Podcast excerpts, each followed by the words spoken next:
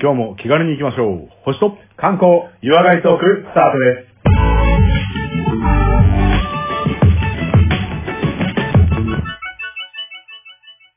こんにちは、コマです。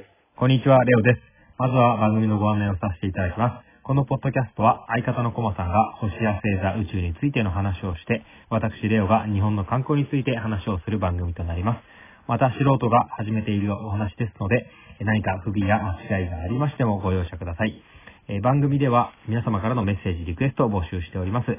えー、E メールの宛先、小文字で、k-o-m-a-l-e-o、数字の15、アットマーク、gmail.com。ローマ字読みしますと、コマレオ15、アットマーク、gmail.com です。また、えー、Twitter、Facebook を行っております。えーハッシュタグ、星と観光などで、えー検索していただいて、えーどんどんとフォロー、リクエスト、リツイート、またダイレクトメッセージ、よろしくお願いいたします。えーそれでは、えー第63回始めたいと思います。お願いします。はい、よろしくお願いします。えー前半に少しフリートークを挟んでますが、えーはい今回は特に決めてないので、いつも通りなんはいか普段が合ってる時の話ぐらいの入りでいきますが、おーあのーだいぶコロナの状況が普通になってきて、はいまあコロナエチケットを守った上でっていうことで、はい。俺的には、うん。こう、あ、やっと映画に行けるようになったなって思ってるんうです。わ、確かにあるっすね。だから、楽しみにしてた映画がだって、上映されてなかったり、延期になっちゃったりね、してそたうもんそうそうそう。この片っ端からなんか、うん。次回のこ、次回というか公開日は未定だけど延期ですとかいうのもあったし、そうだね。うん。で、さらに映画館に行くのもちょっと NG だった期間とかも考えると、あ、やっと映画が見れるようになってありがたいなと思ってますね。確かにそうだと思います。いやー、本当に大画面で見ると、家とはまた違いますからね。いや、絶対でしょはいはいはい迫力とかもそうだし、そのなんか集中できる環境だしうさ、んうんうんうん。なんか、なんか映画はちゃんはと見に行こうとか思う作品とか、見に行かなきゃとか最近見たとかありますかいや、最近、やっぱまだ映画はまだ見てないんですけども、楽しみにしてる。解禁後は行ってないんですかうん、行ってないですね。うんうん楽しみにしてる映画はやっぱいくつかありますけども、うー。うんちょっと待って、楽しみにしてるのはあったんだけど、何を楽しみにしてたか忘れちゃうぐらい時間が経っちゃいました。うん。あー。はいはいはい。まあ、えっと、それは自分うんの記憶力が薄くなってきてるっていうのは棚に上げてるっていうことですいや、ね。かなりね、う記憶力なくなってきてるね。いや、ほんと、あー楽しみな映画多いなって言ってるタイミングでコロナになっちゃって、ああ、いけねえよって言って残念って確かに忘れるよ、ね。忘れちゃったな。はいはい。あ、あのさ、うん。いつの間にかこれ公開するとか。えっと、んまあ今もうやってるかもしれないけども、あのー、ん実写版のムーランとか面白そうだなと思ったりしたんだけど、あれもうやってんのやったかないや、確かにあった。あ俺、ムーランの原作もかなり好きで、はいはいはいはい。おーやるんだと思ったけど、やったのかなあれ。ええ俺やってないと思うんだけど、もっと話題になっていいと思うな、あれってやったら。いや、あれ確かに話題になっていいと思うし。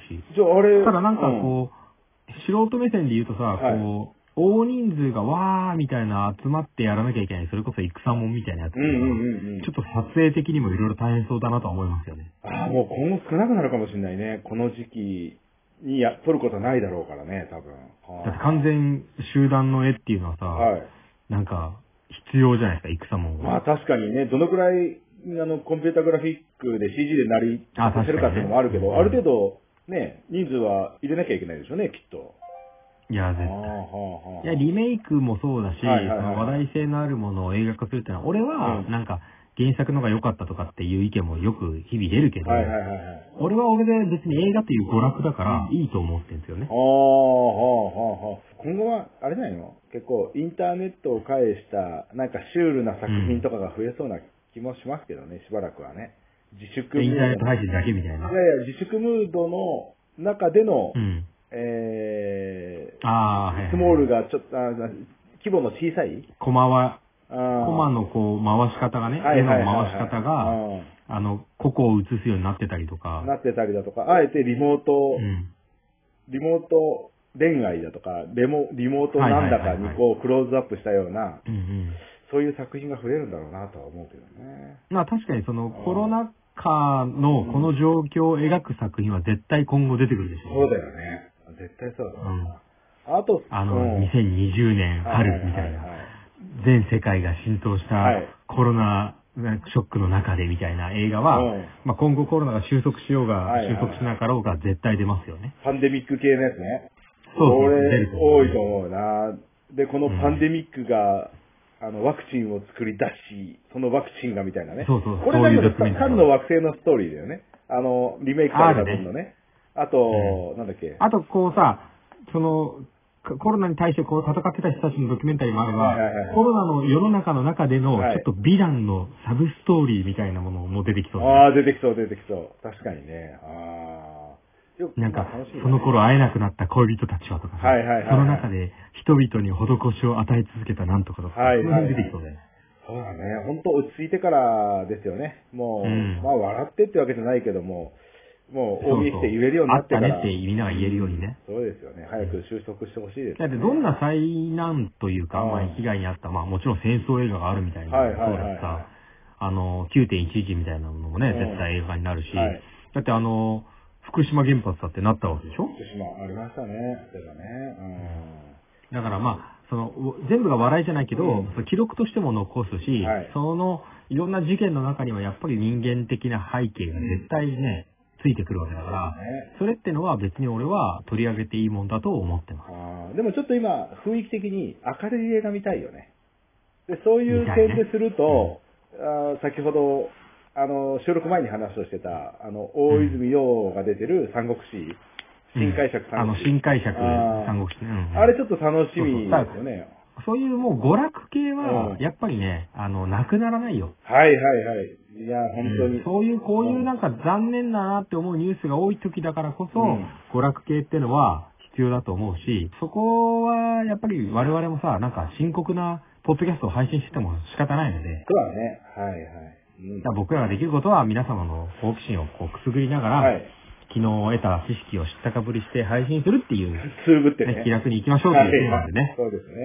はちょっいと。今回63回目もこんなことやってますけど、本当だね。物好きだね。63回もね。まあ、いいや、お付き合いいただいてるリスナーいますから、全国一億や3いや、まあ、もう、もう本当に、お礼しか言うことはないですけども。そうですよね。うんはい。だから僕らにできることは配信を止めるなということですから。そうですね。もう少しはい楽しくやろうと思いました。そうコすねメディであろ楽しみをう。今回も届けてください。はい。ありがとうございます。では、よそうユーモアたっぷりでお届けしたいと思いますので、は今回もよろしくおろ願いししくおま願いすし。ます。はい、それではここからは相方のコマさんによります星や星座宇宙についての話を伺いたいと思いますが、えー今回はどんなお話頂戴できますか今回はですね、水星です。はい、水星はヒューって落ちてくる方の水星 か、あの水の惑星の方の水星かどっちでしょうか水の惑星確か一回やったような気がするんだけど、これ記憶曖昧なんだけど、やったよね。だから、うこの、なんて言うんだろう、えっ、と、君の側に出てくるやあれ水つ。そうそうそう、そういう水星あーあでっちね。金はいのはいはい縄系の水星ね。す。そう、こっちの水星ですけどあも、のー、オッケー、何赤いかあの、うんシャーとかは出てこないですね。あー、出したいね。ちょっと、じゃあ、いやいやいいよいい赤よ水星のシェアの話を、じゃあ、させてもらうとですね、しないいやいや、そうオリジンとか見違う番組てにな結っ構ちゃう、からあ、そっか。うん。あの、いいっすよ。あの、宇宙の、から、こう、綺麗に見出てくる、君の名は的な水星のお話でお願いしあ、そうそうそうそう。あの、君の名はちなみに見ましたます。見た見た見た、見ましたああよ。れ、あれの水槽が、水星がね、あの、落ちてくるっていううん話はいはいはいはいから、ストーリー展開しましたけども、そうです水ね。星のイメージって、どういうイメージありますうん。えー、綺麗、おー、えー、綺麗だと、あの、流れ星違うんだと思ったことがあったのは、なんかはい、しばらく見られるみたいな感じあるじゃないですあか。ー今日と明日、明後日見られますみたいな。え、そそうんそうそなにうみたいな。はいはい。そんなイメージがあります。さすが、まさにそうですね。だから長期間楽しめるっていうのは、いいですよね。いうんや、本当にもうイメージ通り。はい。あとは昔の話で言うと、こう、災いの前触れとか、はいはいはいこはれいは。不定期に起きる、えー天体現象なので、うん。それこそ、あのー、2、3日だとかね、ずっとんうんある程度見えたりするので、んもう何かあるんじゃないかみたいな風になん思だあれわはれってたり、なるよね。そうそうそう、そういうのがもう昔の文献とか記録に残ってたりこうするってしかも地球いにう、落ちてくるんじゃないかぐらい思っちゃいますよね。そう思いますよね。うん。うん。本当にそういう感じなんですけども、まあ、そういうイメージの彗星をちょっと、はいはい。今日はお話をしたいと思うんですけども、お願いします。まずそれ以上僕分かってないんで。あそうですか、いやいや、ちょっと分かるところもあるでしょ、きっと。でそういう時は、わうんドヤ顔で言いますから大丈ああ、そうしてください。あの、じゃあまず水性に関してなんですけども、夫。はい。抗生物質、えっと、薬でこう病を治す方の物質じゃなくて、何で構完全成にされてそれる思いました、今。いや ごめんなさい。いやいや、あの、病を治す方じゃなく、えーはい。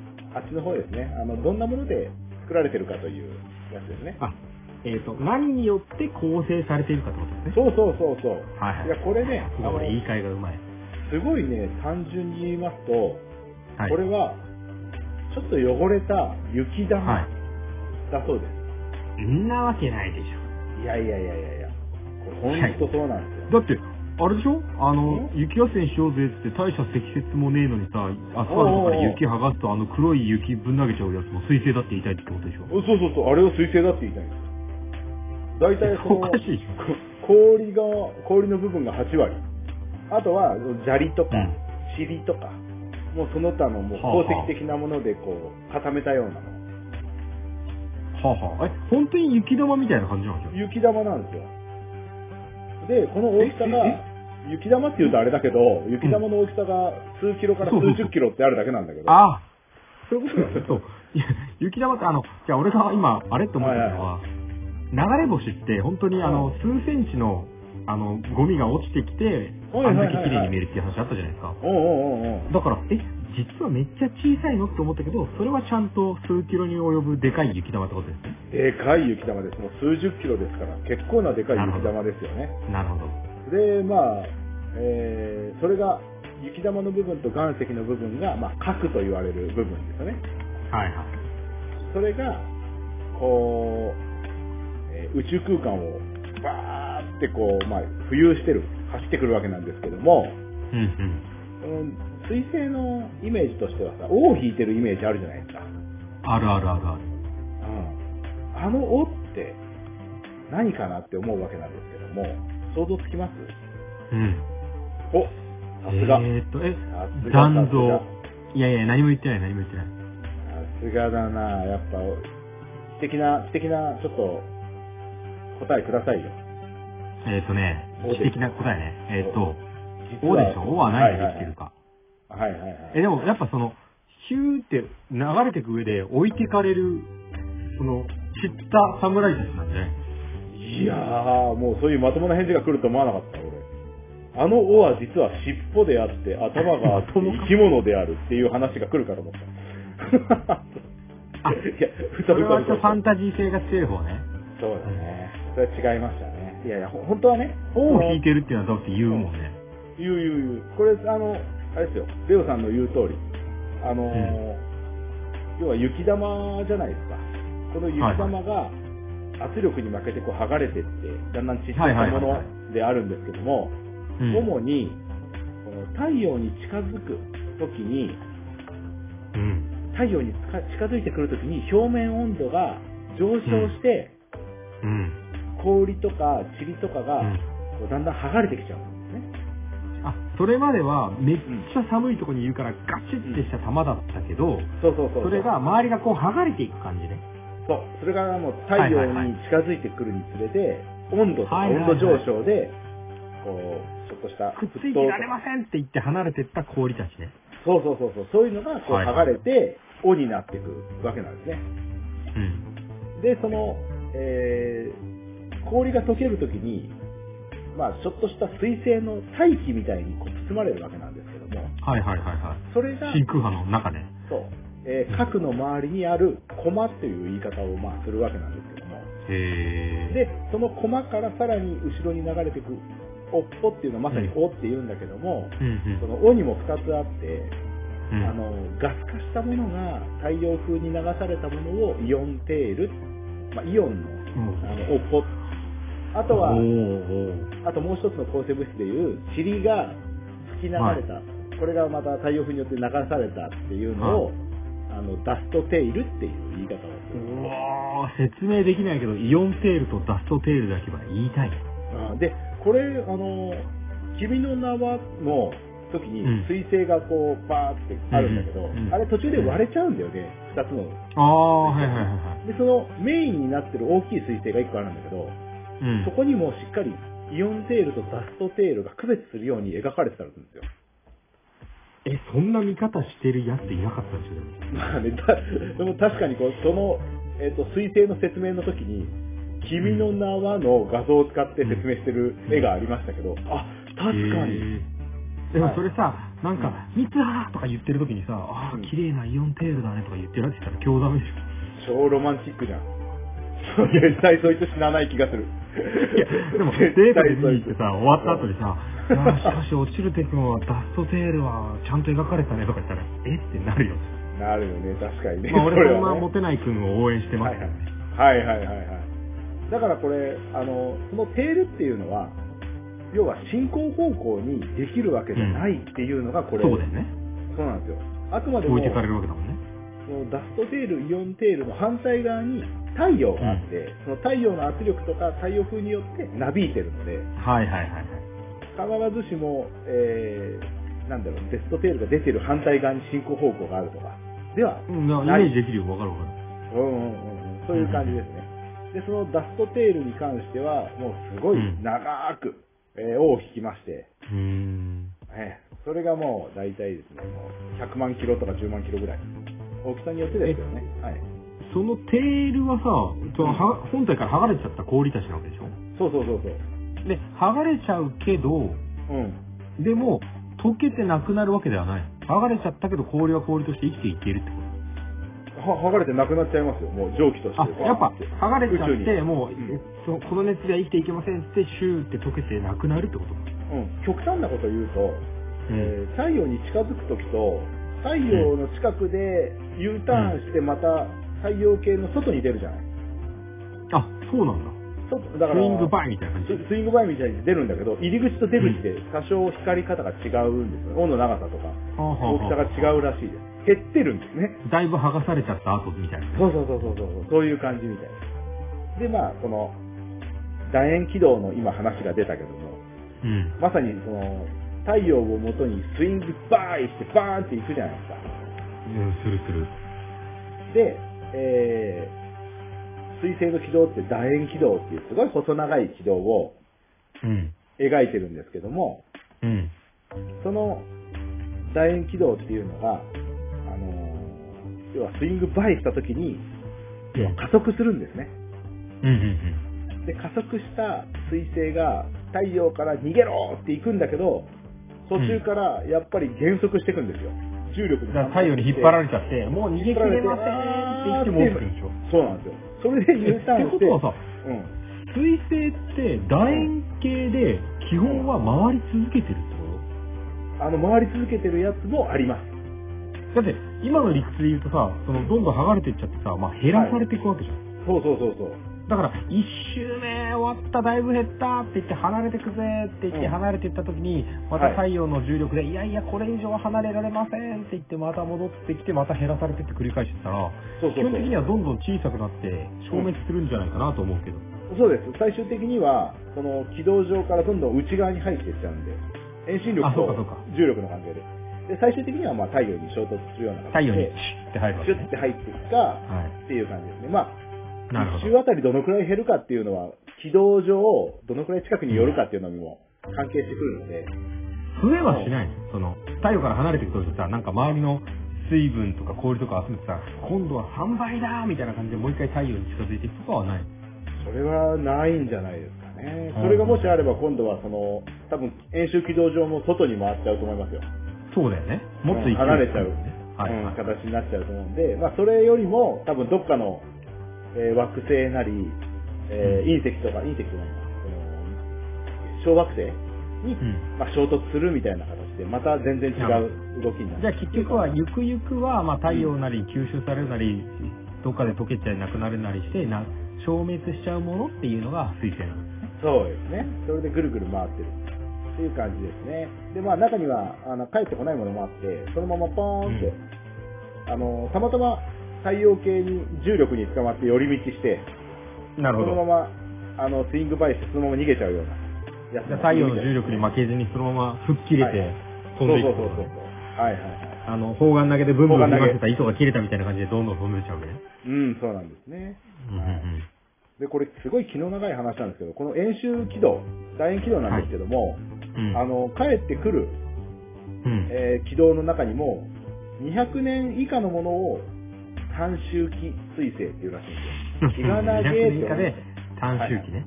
そうそう。はいはいはい。だからもうハレー彗星75.3年っていう周期なんですけども、超短期じゃないいやこれはなんかもう短期。だから人間の。ハレー彗星って一回というかうん何回かもう来てるわけでしょ地球に来てます、来てます。はい。そうだよね。うんうんうん。じゃあまた何十年後かには来ますみたいな話。ああ、そうですよ。はい。あ、そうなのこれじゃあちょっと紹介しましょうか。おいいハでレーすか彗星もちょっとおまけで調べてたんで。いや、まあハレ有ー彗名ですか星らはねちょうどドラえもんにも出てくるしさ、気になってたからね。おー。あの、ハレー彗星はね、これ、ハレーっていうのは人の名前ですね。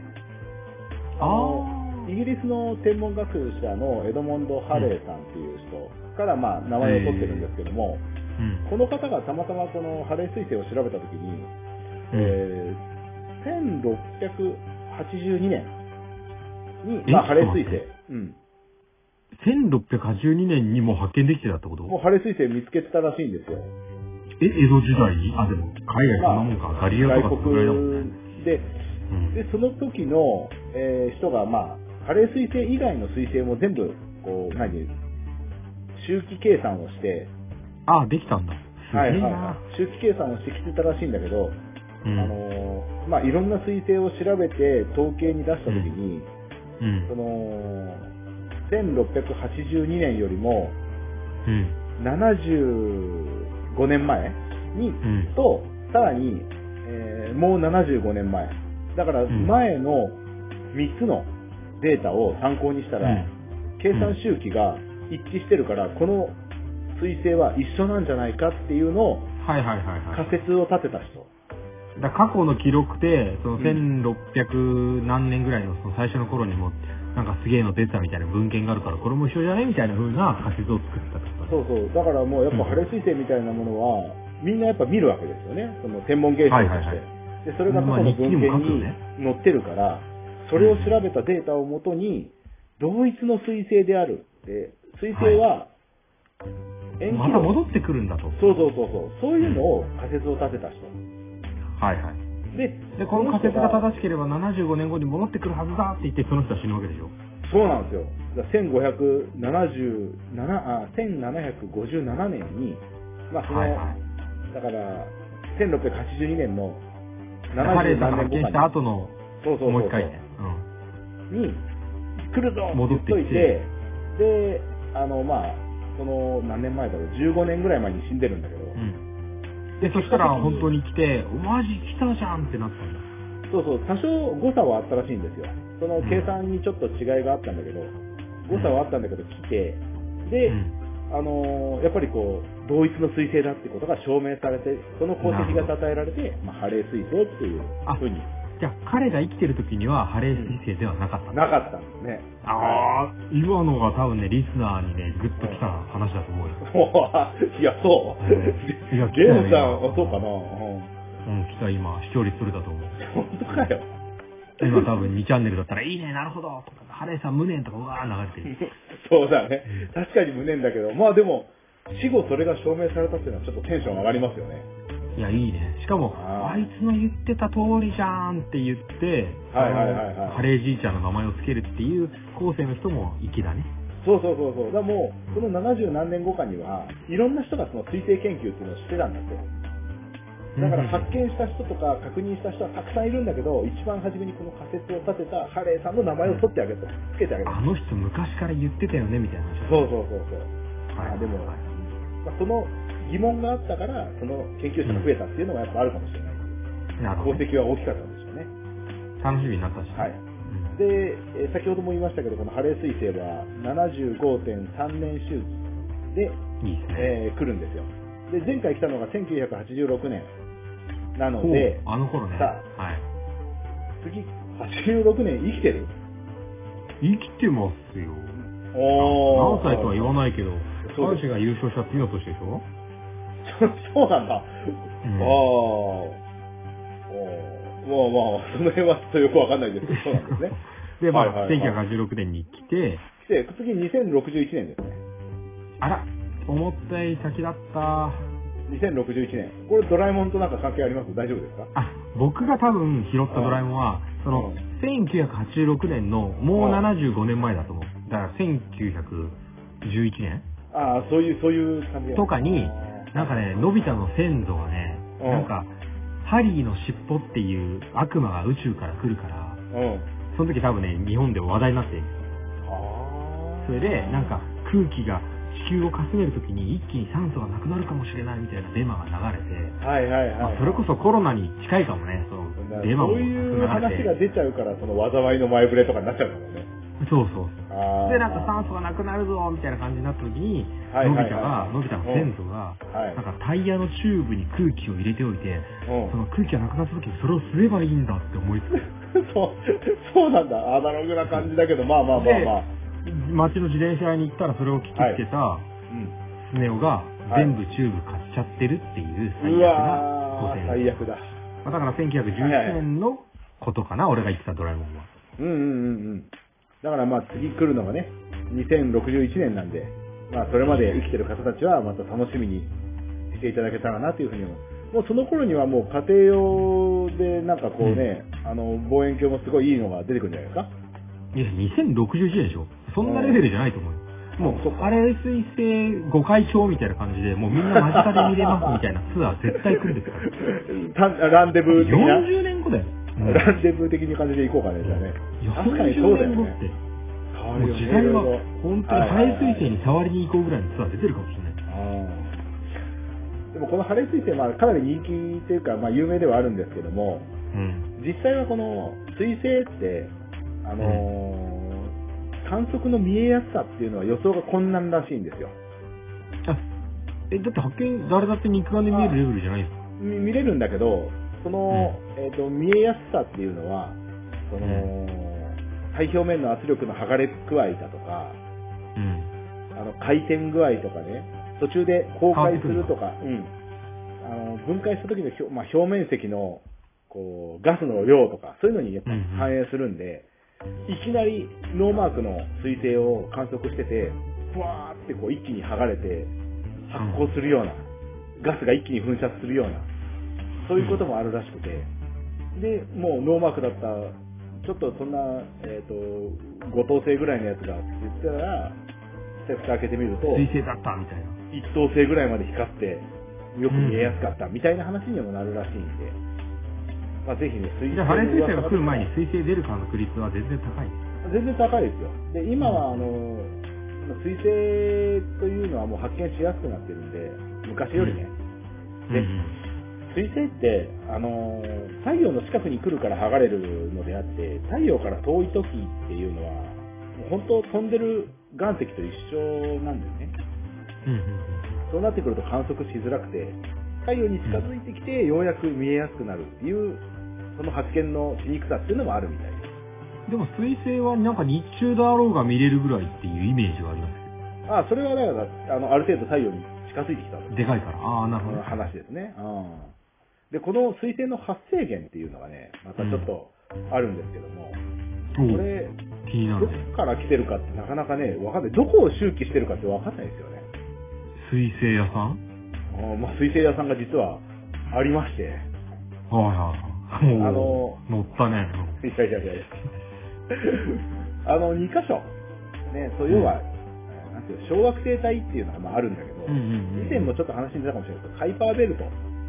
えあの、土星の輪っかみたいなイメージうんそれがあの、えっ、と、太陽系の、えー海洋星の奥かな、に、小惑星帯が1個広がってて、なるほど。その方からこう来てるっていう説、まあ、ハレー彗星っていうのがこの辺りから来てるらしいんだけど、へえ。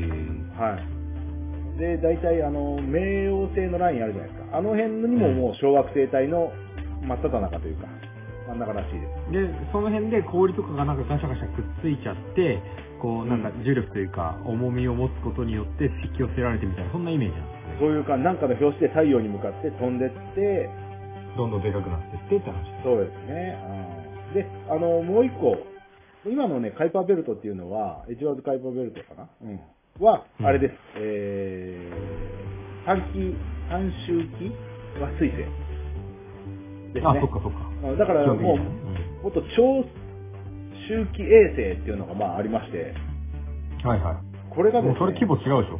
もう全然規模規模が違うんですけども、こはれ、いオールトの雲っていう風な言い方をするらしいんですけども、さらに外側にある小惑星帯らしいんですよ。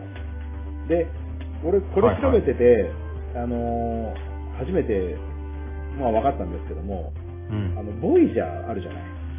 お僕らの期待の星、ボイジャーですね。ボイジャーがうん。どこまで到達したかっていう表現が2種類あったんですよ。はい。太陽圏を突破しましたっていうのがあったんですよ。はいはいは。要はい県内の県ですよね。携帯電波の県。ああ、びっくりした。今、大震犯かと思った。あの、いやいやいや太陽圏、たて太陽の範囲ね。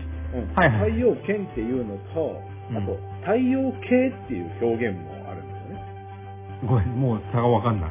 あのー、何々系って、まあ、糸の、糸っていう漢字の上に棒が一本ついてるやつあるじゃな太い陽系ね。うん。太。陽系があるじゃないあれ、うん範囲が違うらしいんですよ。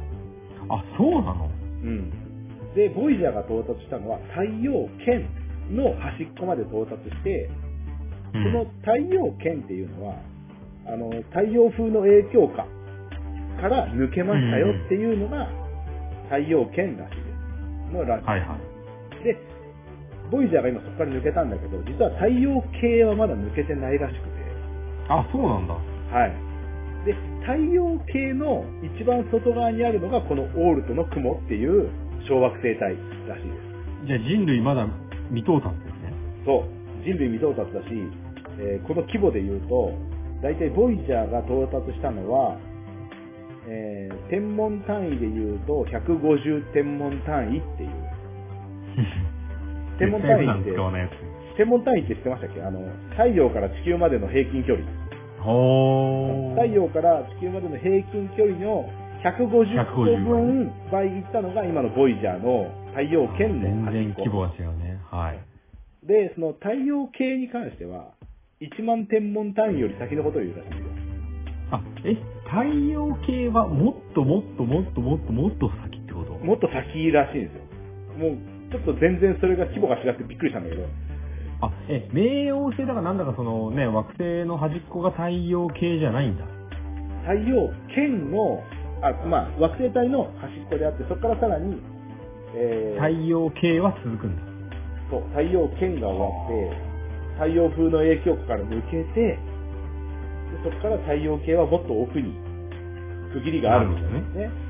え、ごめんなさあのい。ちょっと、疲れちゃ素った人質問なんですけど、太陽系と銀河系は違う話。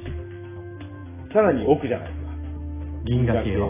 はい。あ、じゃあ、スターウォーズが遥か彼方、銀河系の彼方ですっていうのはもう全然奥の話ね。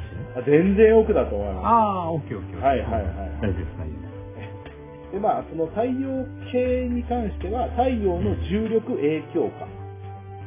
はいはいはい。で、太陽圏に関しては、太陽風の影響下っていう考え方わかがった。今金多といんやですそよれで。はいはいはいはい。だからね、あのー重力圏内なので、オールトの雲からでも十分水星は戻ってくるね。なるほど、ね。重力で捕まっ重ち力ゃって。感がね。うんはいはいはいはい。はあ、でなんかここの説明したらめんどくさくなっちゃったな、なんか。いもうやいや疲れた。 何何仕事放棄しないで。あーファンが待ってんだから。ああ、だわか、かったのからな。あれでしょ、気になってんのは、うんあれはコマ早く言えよ、その短期周期じゃない彗星はどのぐらいの規模なんだよっていう答えいただいていいですかそうですね。ハイパーベルトから来るのが短期周短周期衛星。で、長周期75年水星に、あ、水星に関しては、オールトの雲っていう、もっと奥から来うるん。ようなものですね。もう、それこそ周期の証明が難しいですけど、1300年とかっていう周期の水星もあるらしいんだけど、もう確認しようがないですよね。ないよね。うん、だから私もここの場では、その辺は言うのやめますので、興味ある方はちょっと調べてみてくださいと。ないよね。はい1300年前に来たやつが、うんそろそろ来んじゃねえとか言ったって何の証明にもなんないもんねなんないですよね。うんうん。でまあ、そういう感じです。はいはい。だからちょっとここは、この辺で勘弁していただいてよろしかったでしょうか。いやいや、もちろんです、そのね、今、こ答えが、はいど。のぐらいね、出てるかっていうのはもちろん人類の限界でもありますから。そうですよね。で、まあ、推薦の話をさせてもらって、これ前回の話ともちょっと繋がるんですけども、うん。こう地球の水ははどこから来たかっていうね、話。うん。これ前回にもちょっと話しましたけども、水星から、うんもらってるんじゃないかっていうのが、この水星の話を調べることによって、その水星の8割が氷、要は水ということが分かりましたので、そうするとやはりこう、えー地球の水は水星から送られてきたんじゃないかっていうのがこう分かってくるんですね。ういん。や水星がちょっといいねぶつかって地球にうん。まあ、地球はもともとすごく活発だったのでマグマに覆われたっていうことを想定すると、うんうんうん。そのマグマで活発だった時っていうのはもう水が蒸発してない大気もなかったかそら、うね基本的に水がゼロと考えてみますうんうとん、確かにね。でそれがこう、えーだんだん活動が収まってきて収収まっまっててききたた時時にに、水水が星ボーンみたいボーな。ンってきた時にでそのも、ボーンじゃなくてさ、そのはい、でっかいかけらがさ、はいね、その、大気圏というか、ヒューッと落ちてきてさ、んまあもちろん溶けたりもするんだろうけど、はいある程度小さくなりながらも、地表にドーンと落ちて氷のかけらバカーンになって、その中に微生物が常時っていたら、それが始まりかもしれないよね。そうなんですよ。だから実際そういうのもありまして、あのーまあ、水と一緒にこの生命の有機化合物と言われるものたちが来たんじゃないかっていうのが前回も話したハンスヘルミア仮説っていうのがあって、で、まあ、あー水いやいや星が関与してるので、これは水星パンスヘルミア仮説っていうのがなあるるほんですね。で、これを裏付けるのが2015年の水星探査機、えっ、と、水星探査機ロゼットっていうのが、ロゼッタっていうのがあるんだけど、これで実際に水星に、まあ、呼ど。気を到、着して、呼気を到着させて、回収有機して。化合物を発見したっていう。まあ、回収まではしてないかもしれないですけど、その機械で調べて有機化合物を発見されてるらしいので、それがまあ裏水付けに星。の中にん生命のなんか源の一つみたいなものはちょっとあったぞっていうのは分かってるその生命誕生の条件の一つである有機化合物ロマンあるねが見つけたっていうような話ですよね。でそう考えてみると、その、水も全て宇宙と繋がってるっていうのが、非常にこうロマンを感じるものになるのかなというふうな形ですね。全ての、だから、今は重力で水が外に逃げないようになってるけども、うんもともと水は全て、この確か地球の正面に、あの表面にある7割もの水は、もともとは宇宙にあった氷から作られてるって考えると、に、うん、この宇宙との一体感っていうのをなぜかこう感じてしまう気がしてしょうがないという。こう小学校ぐらいの時に理科でさこうはい。雨が降ってこうはいはい染みはいは込んい。で川ができて海ができて海の蒸気が雲を生んでまた雨になってとか言うじゃないですかはいはいはいだからはこうい。地球は巡っているんですみたいなこと言うじゃないですか、はいはいはい水は巡るみたいな。いやうんで、なんかそのをさ、なんかちょっといけすかない小学生がさ、はい先生一番最初の水はどこから来たんですかって言ったら、んそれはもう2005年の水星なんちゃら説を出すしかないですよね。あ2015年のロゼッタの研究のやつね。それを言うと。もうそこから授業がいきなり大学を突破するみたいな感じで。そうだね。限界突破ですみたいになっててうん。 無理解可能になるかもしでもその、もしもそこまで頭の回るね、小学生がいて、え、でも最初はどこだよみたいな。最初は雨、最初は川、最初は海みたいな話になったら、れない。はいはいはいはい。確かにっていうのが、今なお人類が追っている課題ってことでしょ課題だし、この、多分その疑問一つ取ってみて回答した、回答の仕方から、その宇宙と地球とのロマンを感じるような説明ができれば、わそれは先生としては素晴らしいや、いい先生だね。い。いいと思いまね、そこを解明するのは、勉強して、あなたが解明しても先生に教えてす。ねいや、本当ぜひ、それを我々にも教えてほしいというような感じで、水星は我々にとっての水であるというのをこう締めにしていただきまして、今日は終わりたいと思います。なるほど。いやー、これ、多分また、またいつもの話題だけど、ええこのポッドキャストの配信を聞いて、はい水の根源が気になりましたって研究者を目指すあなたが、はいはい世界を変えて、でその時の記者会見ではまた言うよね。そうだよね。いや、酸素と水があれば、あ、酸素と窒あ水素うん。があれば、あの、水は生成できるって言うかもしれないけども、俺としては、うんじゃあ、それは酸素そそこじゃなくて、俺は氷で来た水を地球が逃さずにここにいてっていうのを、なんとか証明してそうほしい。ね。うん。いや、それ、だから、本当に、なん、ね、次のハレー先生が来るまで解明されて、はいはいはいでや、 実は僕の研究のきっかけをくれたのは、ある伝説のポッドキャストが始まりでしてって言ったら、多分この第63回が、バスーンってバズると思いますよ。そうですね。その時は俺姿を隠そうかな。あまりにも、えこう、一夜漬け的な知識のあの公開なので、何言ってんの申し訳ないです僕らは解説するわけじゃなくて、好奇心を与えるっていう仕事ですか。あ、いいですね。そうしましょう。あ好奇心を与えるですよね。それは確からに。それ。えじゃあこれが僕ら。らの任務ですから、はいはいはい。これを解明するのはラジオの前のあなたですっていうことですね。ですはい。ね。じゃあ今回も本当にありがとうございます。好奇心満載のお話でありました。はい、どうもありがとうございましたた。